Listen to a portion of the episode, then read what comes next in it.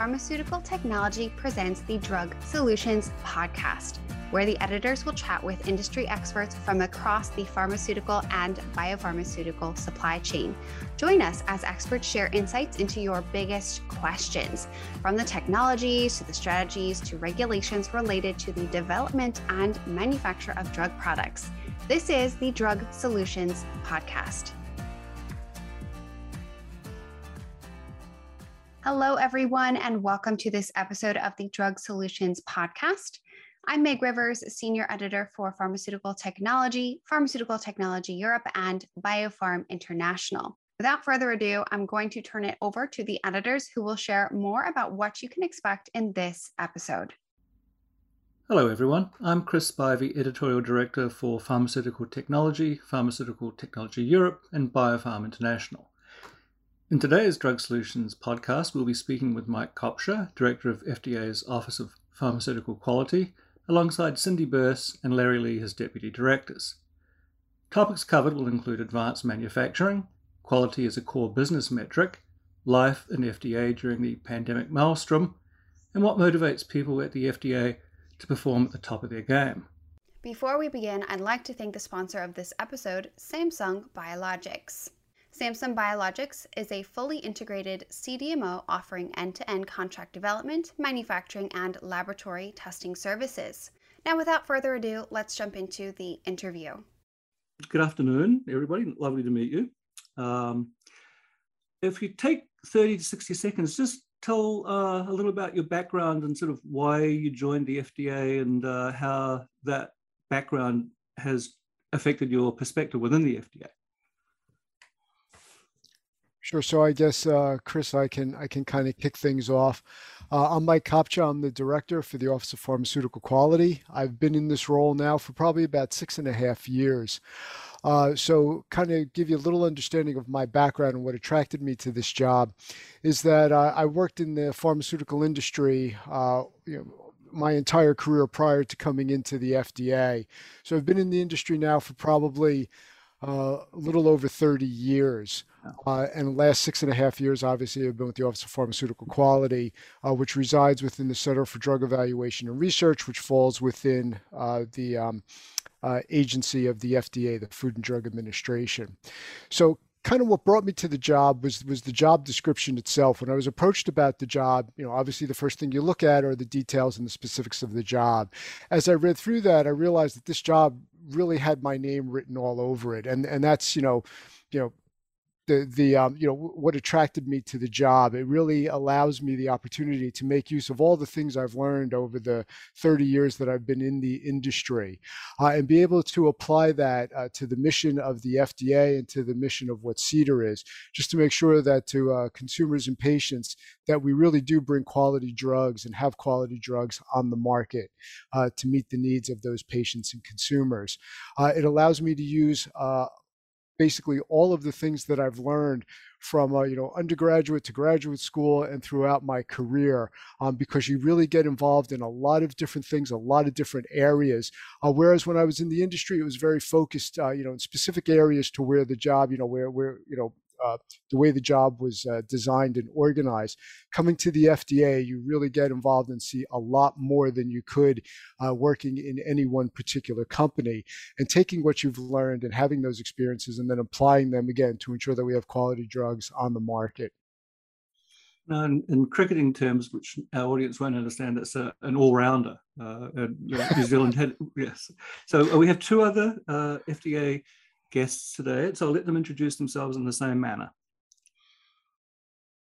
Uh, Cindy, would you like to go first? Sure, I'll go first.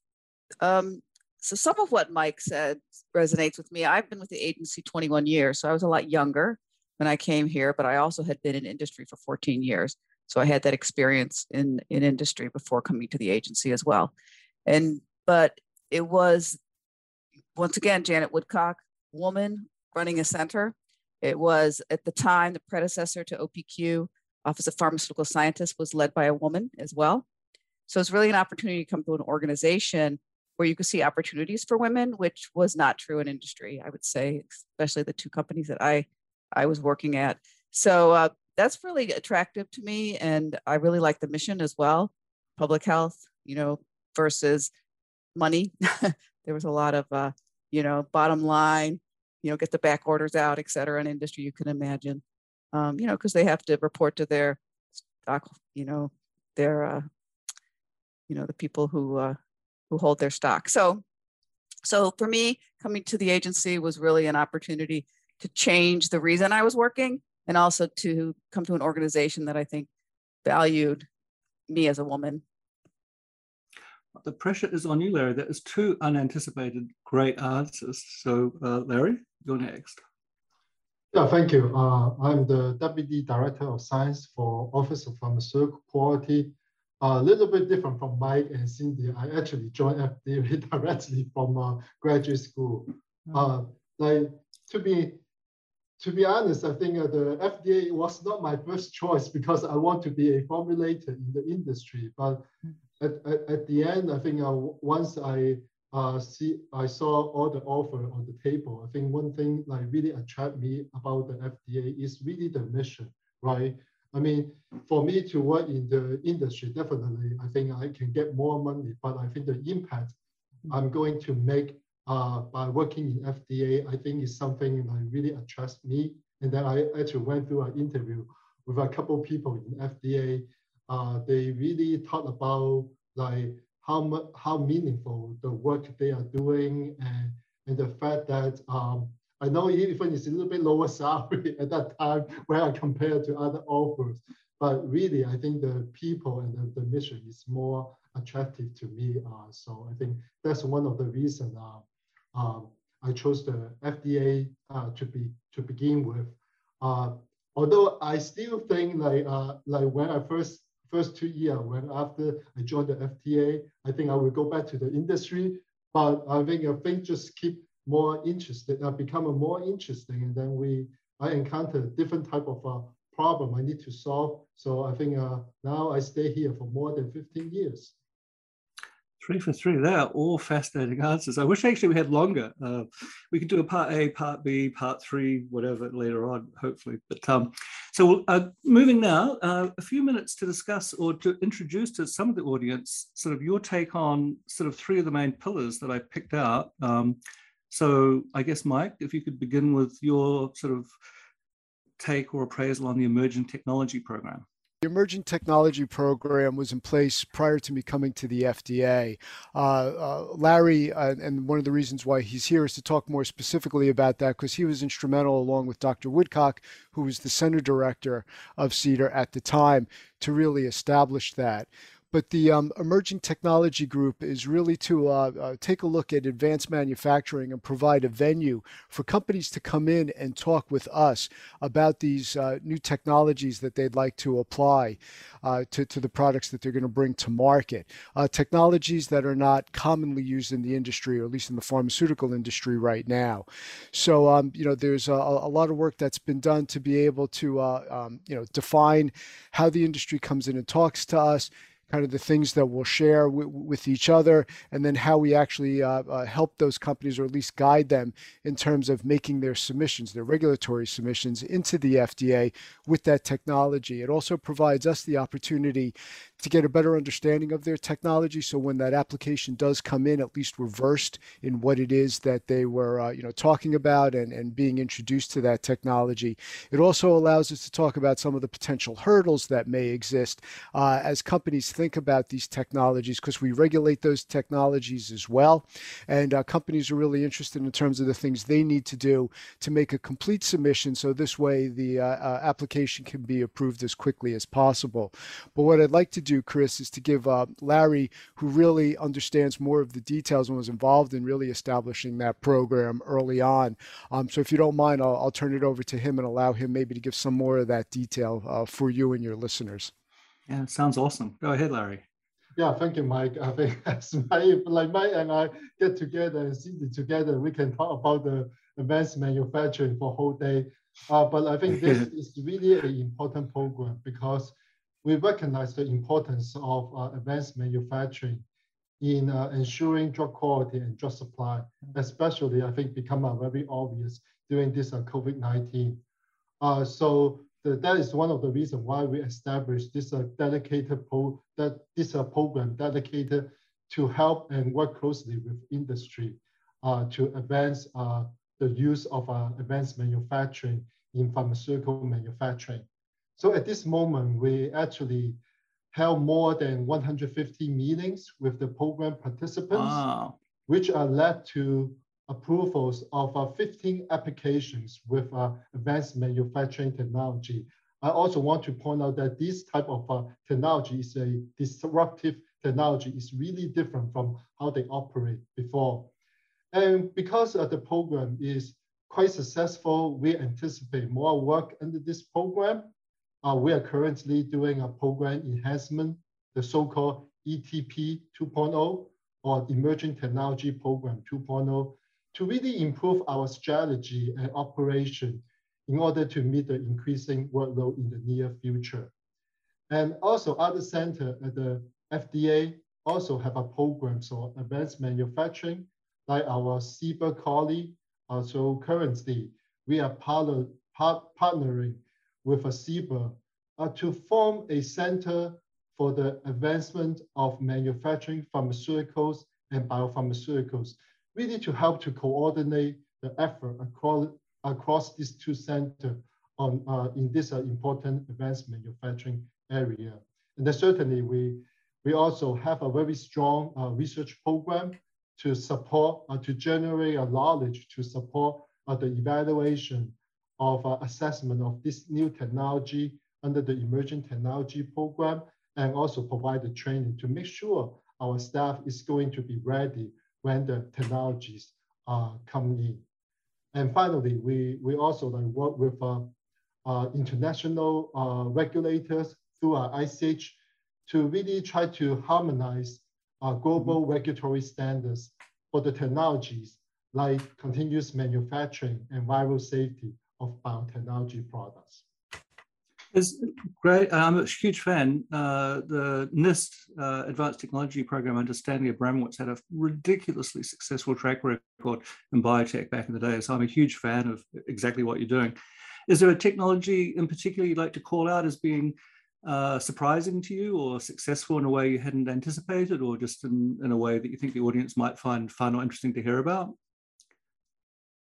Okay, yeah, I, I, I think so. I think like the one one of the technology uh, is really about the continuous manufacturing. I think like a couple years ago, like we we never imagined uh, uh, we are going to use uh, this type of technology in pharmaceutical manufacturing. But after working like so long for so many years, and um, um, we really be able to see this happening because I think uh, we have seen that the uh, company actually be able to successfully develop and implement this type of uh, technologies in the commercial setting, which I think, uh, like if you ask us like 10 years ago, we do not, uh, we did not think this will happen. But right now, with all the effort we put in, um, definitely, I think this is, seems to me, uh, hopeful, uh, seems like attract a lot of attention, and hopefully this will continue to grow uh, in this area. But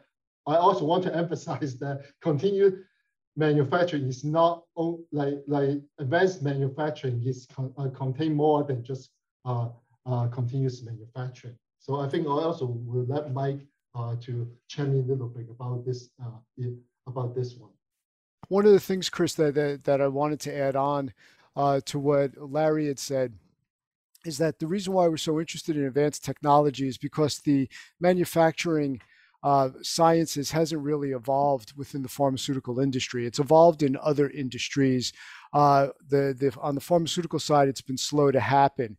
And one of the reasons why that's been slow to happen or, or to be adopted by the industry itself is because they are concerned about the regulations or, or lack thereof, or at least the perceived lack thereof uh, of these regulations. So, one of the things we needed to address very early on is the regulatory framework in which we were going to be able to look at and evaluate and critique the advanced technologies that companies were very much interested in.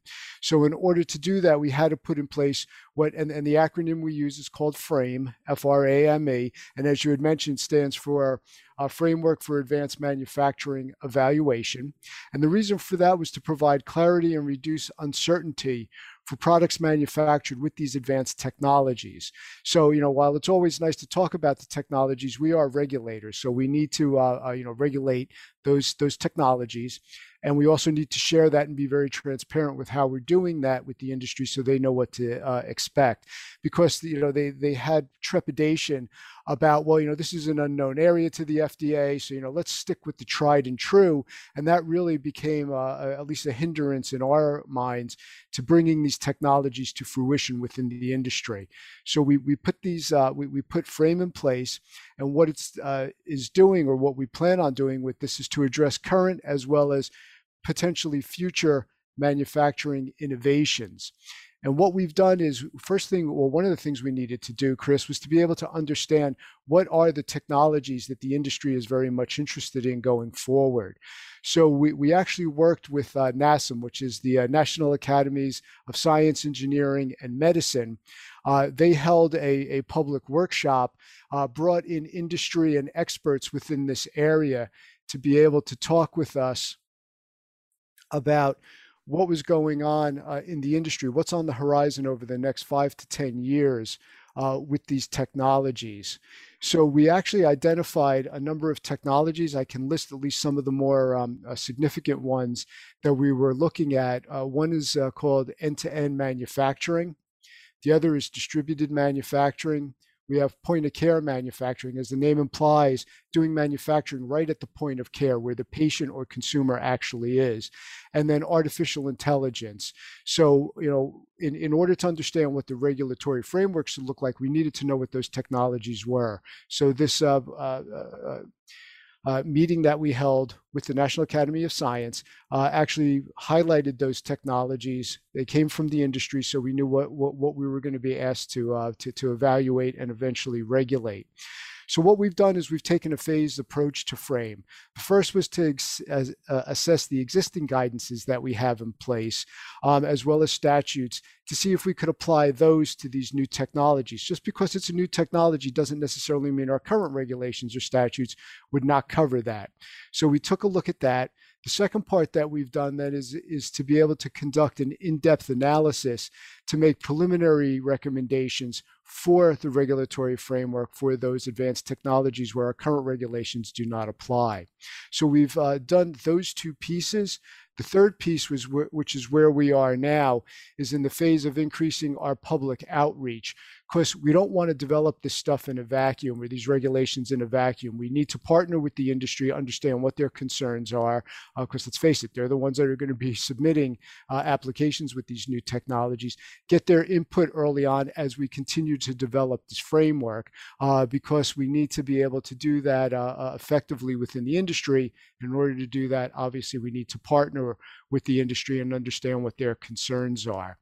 So that's where we are right now and then once we get that, we'll begin to to uh, uh, you know draft uh, these regulations and then start to implement them. Uh, again, once we have this input, uh, so this is a continual process. Again, it's a phased approach. Uh, so right now we're we're approaching.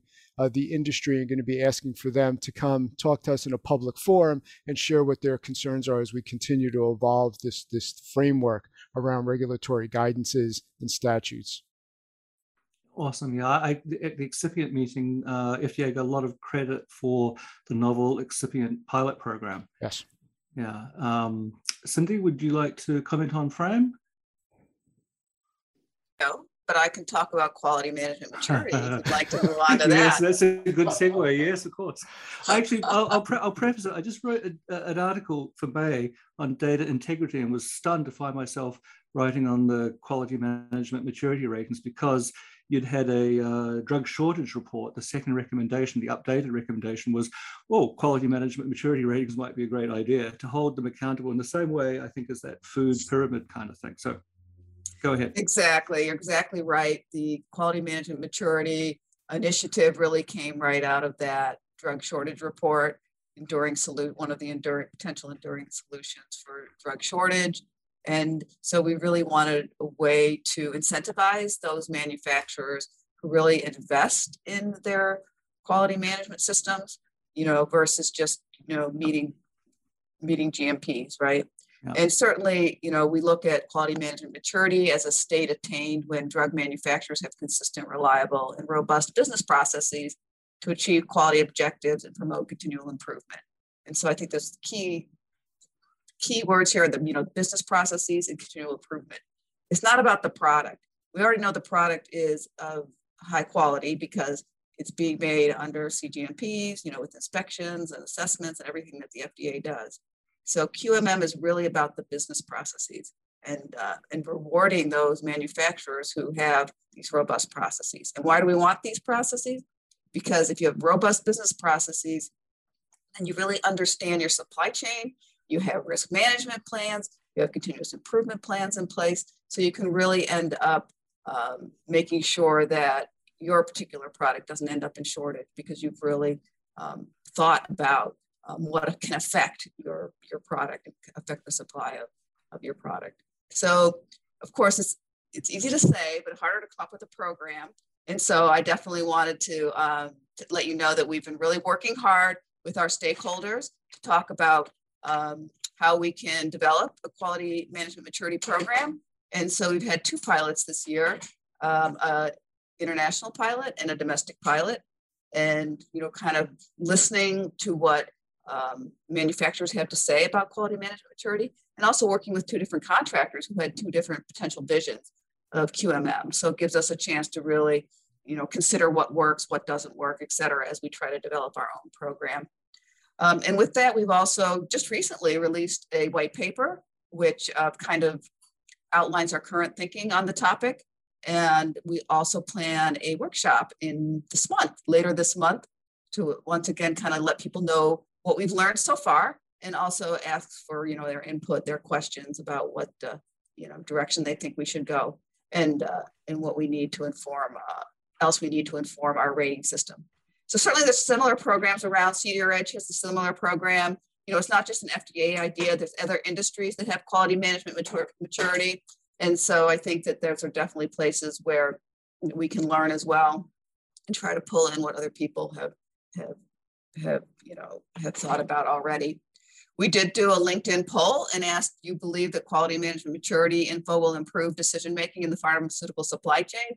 And uh, and we got 97% that said yes. So I think that's very a very strong indication of the importance of this. There's a lot of stakeholders here. It's not just the pharmaceutical industry. It's not just FDA, but hopefully, if the program's successful, um, buyers, um, everybody along the supply chain, purchasers, et cetera, can use these type of ratings to help them make informed decisions about the way um, a company approaches their business processes. Excellent. Did, did many people uh, reply to that poll? Whenever I've tried a poll on LinkedIn, it just gets ignored, kind of thing. So when the FDA does a poll, people are like, "Oh, I'll pay attention to this one."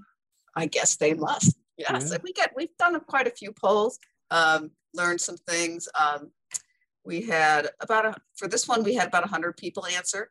We hope to, um, you know, also do a little polling at our workshop too. So maybe we'll get some additional. I think we have uh, over 2,000 people registered so far later in May. So hopefully we'll get some more input as well from people. No, you're doing well. It's 98 more than me. But when I try to sum up the pandemic um, in January, uh, you know, from my perspective, communication, communication, communication, and FDA. Do you receive a lot of the credit because the people that I talk to say, we're so glad the regulatory bodies were so communicative during this time period and, and put their bodies on the line in the sense of staying up late at night and attending early morning meetings. Do, you get that feedback or people are like, well, you don't get uh, much feedback, you know, people are reluctant to be personal or, or how does that work? How does that play out? Well, we certainly recognize that communication is um, very important. Um, you know, our OPQ has their own communication associate director also on the line, Adam Fisher. You make sure that we're constantly communicating, especially in a new program, whether it's QMM, whether it's Frame, whether it's um, you know the ETP program, we find that we have to communicate it out there multiple different ways, multiple different platforms, and constantly try to um, emphasize our message to make sure we're really reaching everybody because um, people that we service in addition to the, the public um, all the manufacturers are a diverse group generics new over the counter these are all different groups even excipients you know you probably found in your meeting mm-hmm. um, they have a vested interest in what we do right as well and they all kind of sometimes need a little bit of different message so i think it's uh, we're constantly thinking about new ways to do things um, you know we did this pilot to really get into what manufacturers were thinking um, we're going to do this workshop, opening up to a wider group of people. We've done a lot of communication um, with people along the pharmaceutical supply chain. We've talked to people like the, the VA. Um,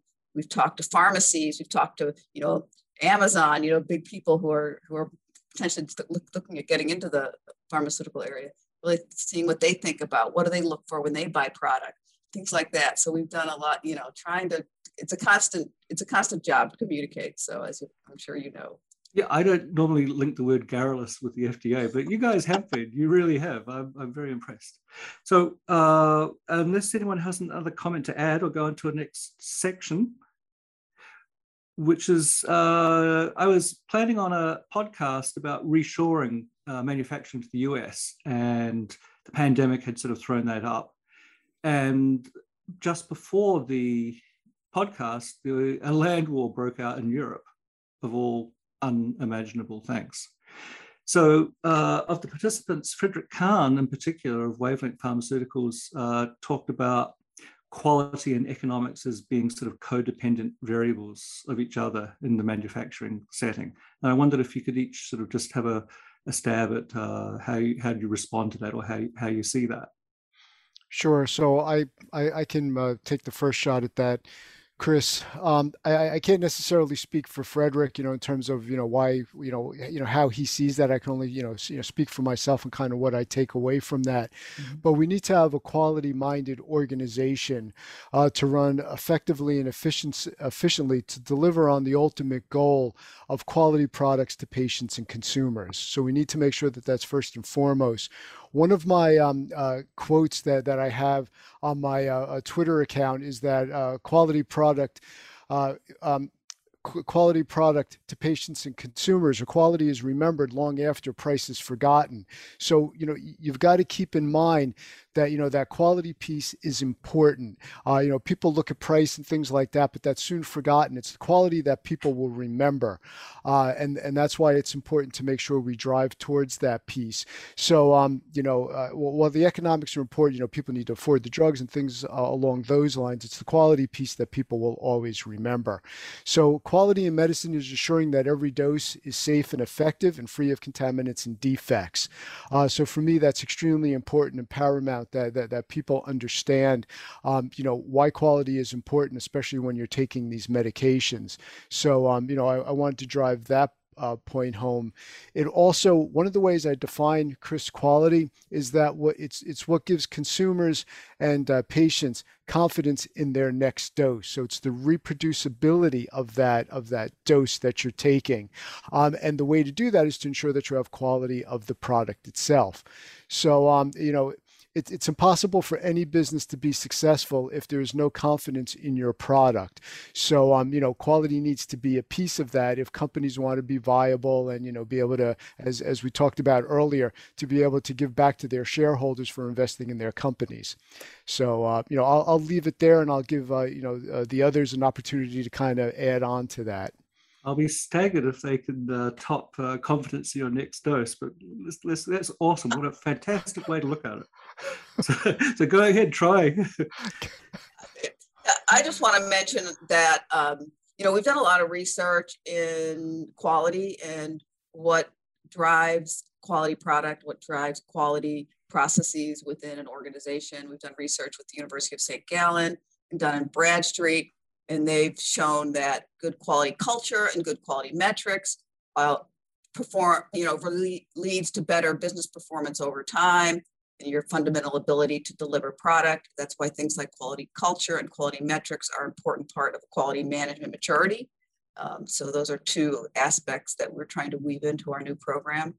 We've also done some work with um, a financial risk expert from the University of Maryland, and he recently published um, an article on continuous manufacturing. And he found that actually investment in continuous manufacturing in the US was actually advantageous for both branded generic firms when compared with batch processing in foreign, foreign countries. So that, you know, the advantages, environmental advantages, the manufacturing advantages, the advantages with um, with with lower labor that come with continuous manufacturing, all make bringing um, pharmaceutical manufacturing back to the U.S. You know, to an advantage. So so that's an interesting article that you might want to pick up and read if you haven't done that already. And to your point, Mike, uh, Frederick's point of view twice echoed yours in the sense that the recall of inferior quality products cost both consumers uh, for shortages but also in, in your aphorism in terms of confidence in the next dose. So, you know, you score twice for that question, I guess. Thanks. It's always good to have supporters out there. Yeah.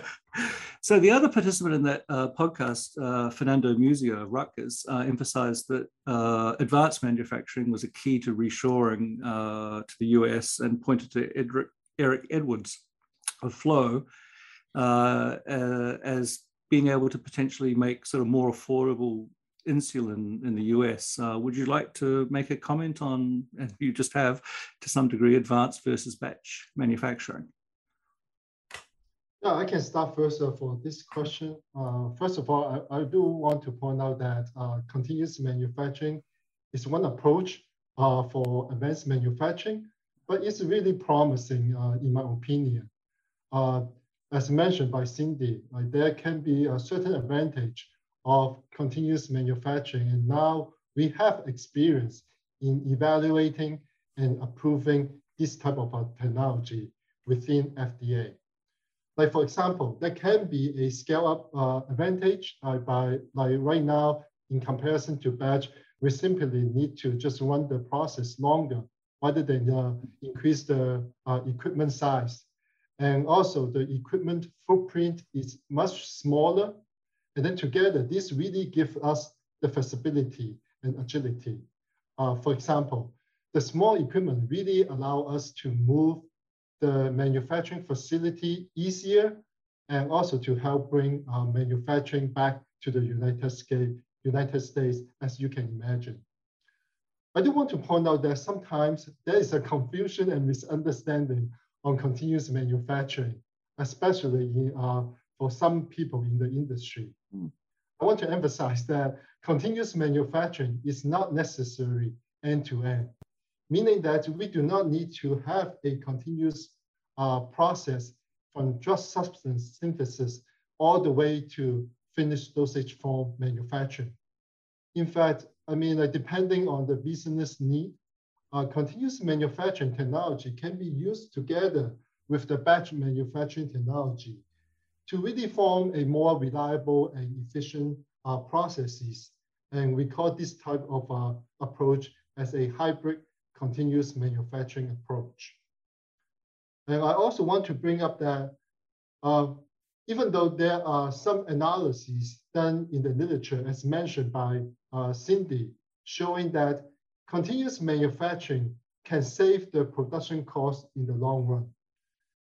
A lot of companies still think there is a major regulatory hurdles to get approval from FDA. However, I do want to point out that we just uh, published a paper on continuous manufacturing showing no substantial regulatory barriers identified for continuous manufacturing application related to manufacturing process changes or pre-approval inspections. And this is uh, really important. Continuous manufacturing applicants actually have relatively shorter times to approval and market as compared to similar batch applications. So this is very important message because this also point to the fact that our emerging technology program is working because we offer early engagement opportunity for the firm to come here to engage with us so that during the uh, application review, we already know a lot of the issues. So this really facilitate the approval of this type of uh, technology, even though it's more complicated than the typical batch manufacturing because we have not encountered this type of a technology before. And then the second thing is that show people this is reality. I mean, continuous manufacturing is not something theoretical or fancy technology, uh, which may not happen. Actually, it's really happening right now. In particular, the pandemic was such a strange time for everybody. How, how, how did it feel inside the FDA? Well, the pandemic, you know, one of the things we needed uh, to do very early on, and we realized very early on, you know, it was new to all of us. This is not something that, that we've experienced, not only us, but, you know, the industry, everybody in your daily lives, no matter how you um, or, or where you look, it was uh, new and challenging to many individuals. One of the things we really needed to do, and one of the things that we did do, um, was to come together as a strong team. Uh, it, you know, it takes a village to be able to work through these things. Um, one of the things that, that I didn't mention earlier on, Chris, that brought me to, to CDER specifically um, is because, and, and again, this was under the um, uh, direction of Dr. Woodcock, a very open-minded, innovative individual, you know, strong leadership skills and things along those lines. So that's very attractive for me uh, when, when I look for somebody that I want to work with, uh, work with as well as report to. Um, but we realized we needed to bring the team together, which, which we did, not only us, but all of CDER. Um, and what happened then is that Dr. Woodcock then transitioned over to, to do some work at the White House. Then Dr. Cavazzoni uh, stepped in uh, both as the the interim center director and now as the permanent uh, center director, but really driving that teamwork, bringing people together and tapping into the expertise that we have. And, and I've got to tell you, Chris, there is nothing when we come together as an organization and are focused on a problem, there is nothing we can't do some of the talent that I've seen has been some of the best in the industry. Um, I've worked at a number of different companies, but when you have that kind of talent uh, available to you, you know, you can solve these problems, solve them quickly. Yeah, we had some hiccups, we had some bumps in the road and things like that as we felt our way through it, but people just were so resilient. They put in the extra time. They were so dedicated to that vision and mission of CDER and the FDA that they would do whatever it took to be able to be successful. And um, it was remarkable for me me, one, to be a part of that, and secondly, to really see how a, a team can coalesce. You're talking somewhere around, you know, 6,000 individuals, Chris, coming together to make all of this happen. Um, you need strong leadership, which we have, uh, to be able to make that happen, and you have the de- dedicated talent and knowledge base to be able to really drive to be successful. So I'll, I'll, leave it at that. That was kind of my, um, you know, uh, overview of, of what I saw coming into this pandemic and working through it. Yeah, awesome. The energy you guys have brought to this podcast, for example, is, is emblematic of the fact that you guys are in unison, work as a team, and have a shared goal. You, you can't kind of fake that very easily. Uh, so, I just wanted to add on to what Mike said, if I could, just mm-hmm. really, you know, I've been focused um, a lot on um, post approval activities, surveillance activities, including testing and inspections, et cetera. And what Mike says goes beyond CDER. We've really worked hard to coordinate and, and collaborate with the Office of Regulatory Affairs, ORA, to make sure we can develop new ways to do um, assessments of facilities that you can't, we couldn't travel for so many years. We have to still approve applications.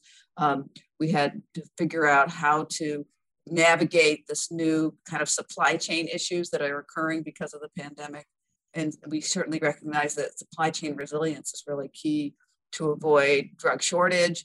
And that also involved working with our international partners. So even beyond FDA, we have a lot of efforts going on with um, ICH, with ICMRA, with PICSES, you know, all these international regulatory organizations, and some of them in, include the pharmaceutical industry as well, to try to see where we can um, reduce barriers to global marketing and how we can really help uh, improve the supply of drugs across the world. So I just wanted to mention that it's really has, you know, the pandemic has really shown how we can all work together, you know, in CDER, in FDA, and even around the world when it comes to all our regulators. Excellent points. I'm actually going to do a series of articles January next year of uh, uh, ICH uh, updates looking back from the same people that helped write those opinions. So uh, I, that strikes a chord with me. Um, so, Larry, uh, I liked your point about uh, continuous or advanced being no more burdensome in a regulatory sense than batch manufacturing. So, as a parting thought, each of you, is there any other thing in the FDA people would be surprised and pleased to hear about, or or don't currently think of the FDA now, but you kind of wish they would think of the FDA in that way? So, I'll, I'll start with you, Sue, uh, Cindy, since you're you're still on screen.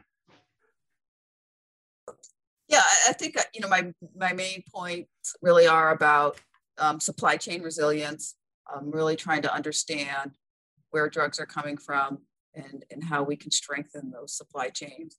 And, uh, and that the, the agency is really focused on that as well as just approving drugs, et cetera.